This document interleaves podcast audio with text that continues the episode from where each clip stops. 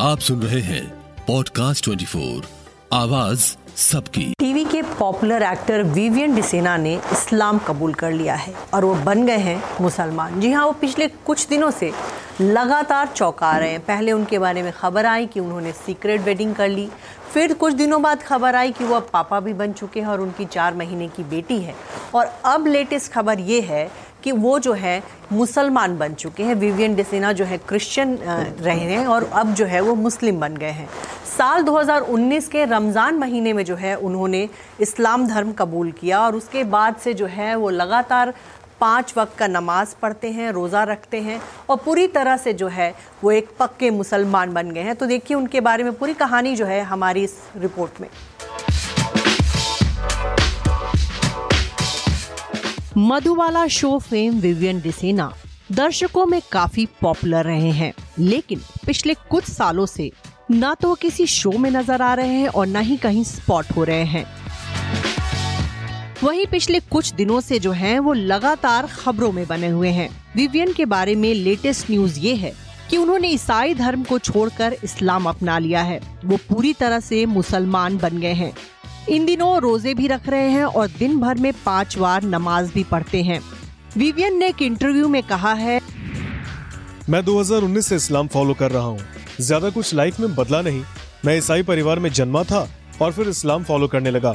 मैंने साल 2019 के रमज़ान महीने से ही इस्लाम फॉलो करना शुरू किया।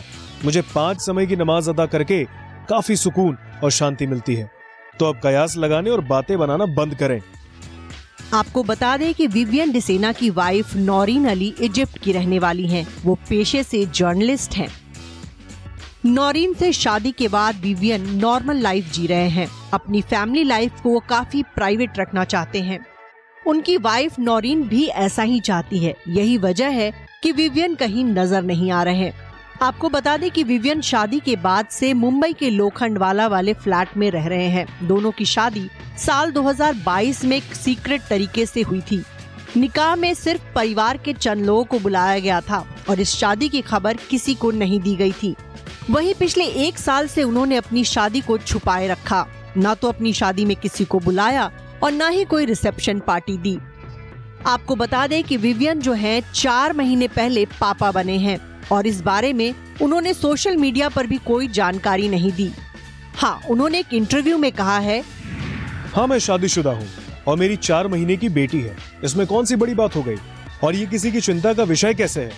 हम अब शादी और बेटी के आने के बारे में बता देते, लेकिन जब मुझे वो सही समय लगा, मैंने नौरीन से साल भर पहले इजिप्ट में शादी की थी। ये इंटीमेट सेरेमनी थी। इसके बाद पापा बनना मेरे लिए एक सपने का पूरा होने जैसा है। ये बहुत ही बढ़िया फीलिंग है। विवियन डिसेना पिता बनकर बहुत खुश है। उन्होंने अपनी बेटी का नाम लेन विवियन रखा है।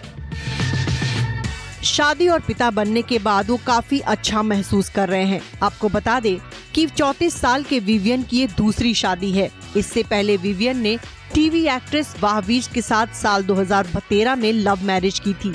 लेकिन अफसोस दोनों की शादी ज़्यादा लंबा चल नहीं पाई। शादी के कुछ वक्त बाद ही विवियन और वाहवीज के रिश्ते में कड़वाहट पैदा हो गई।